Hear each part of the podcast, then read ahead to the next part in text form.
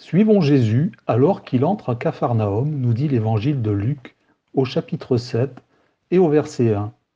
Il s'y trouve là un centurion romain qui a un esclave malade, et cet esclave est sur le point de mourir.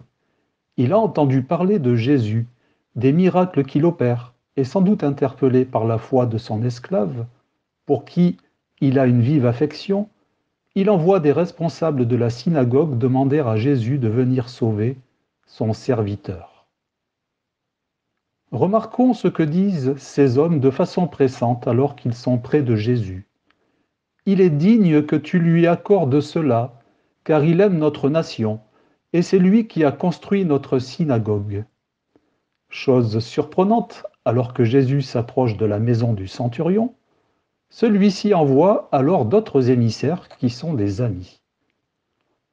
Ses proches rapportent les paroles du centurion à Jésus. Seigneur, ne prends pas tant de peine, car ce serait trop d'honneur pour moi que tu entres sous mon toit.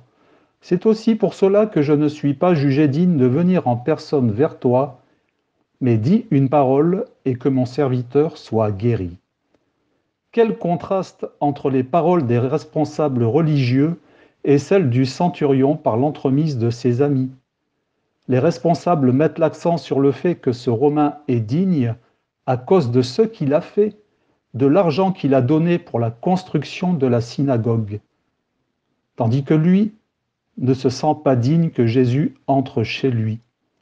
L'opposition textuelle dans notre passage montre que cet homme parle d'une autre construction, non faite de briques et vouée à disparaître, mais de sa construction intérieure, de son édification spirituelle et de sa nouvelle orientation de vie. Jésus vient donner du sens à son existence alors qu'il ne se sent pas digne de le rencontrer.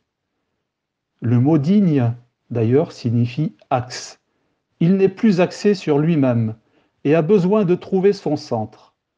Et cela, seul Jésus peut le lui procurer. Luc ne fait mention que d'un centurion, c'est le même que nous retrouvons au chapitre 23, au verset 47. Et ce centurion est là, au pied de la croix. Le texte dit, Voyant ce qui était arrivé, le centurion glorifia Dieu en disant, Cet homme était réellement juste. Assurément, cet homme s'est laissé édifier par son Sauveur et l'a laissé entrer dans sa vie, car Jésus l'a rendu digne.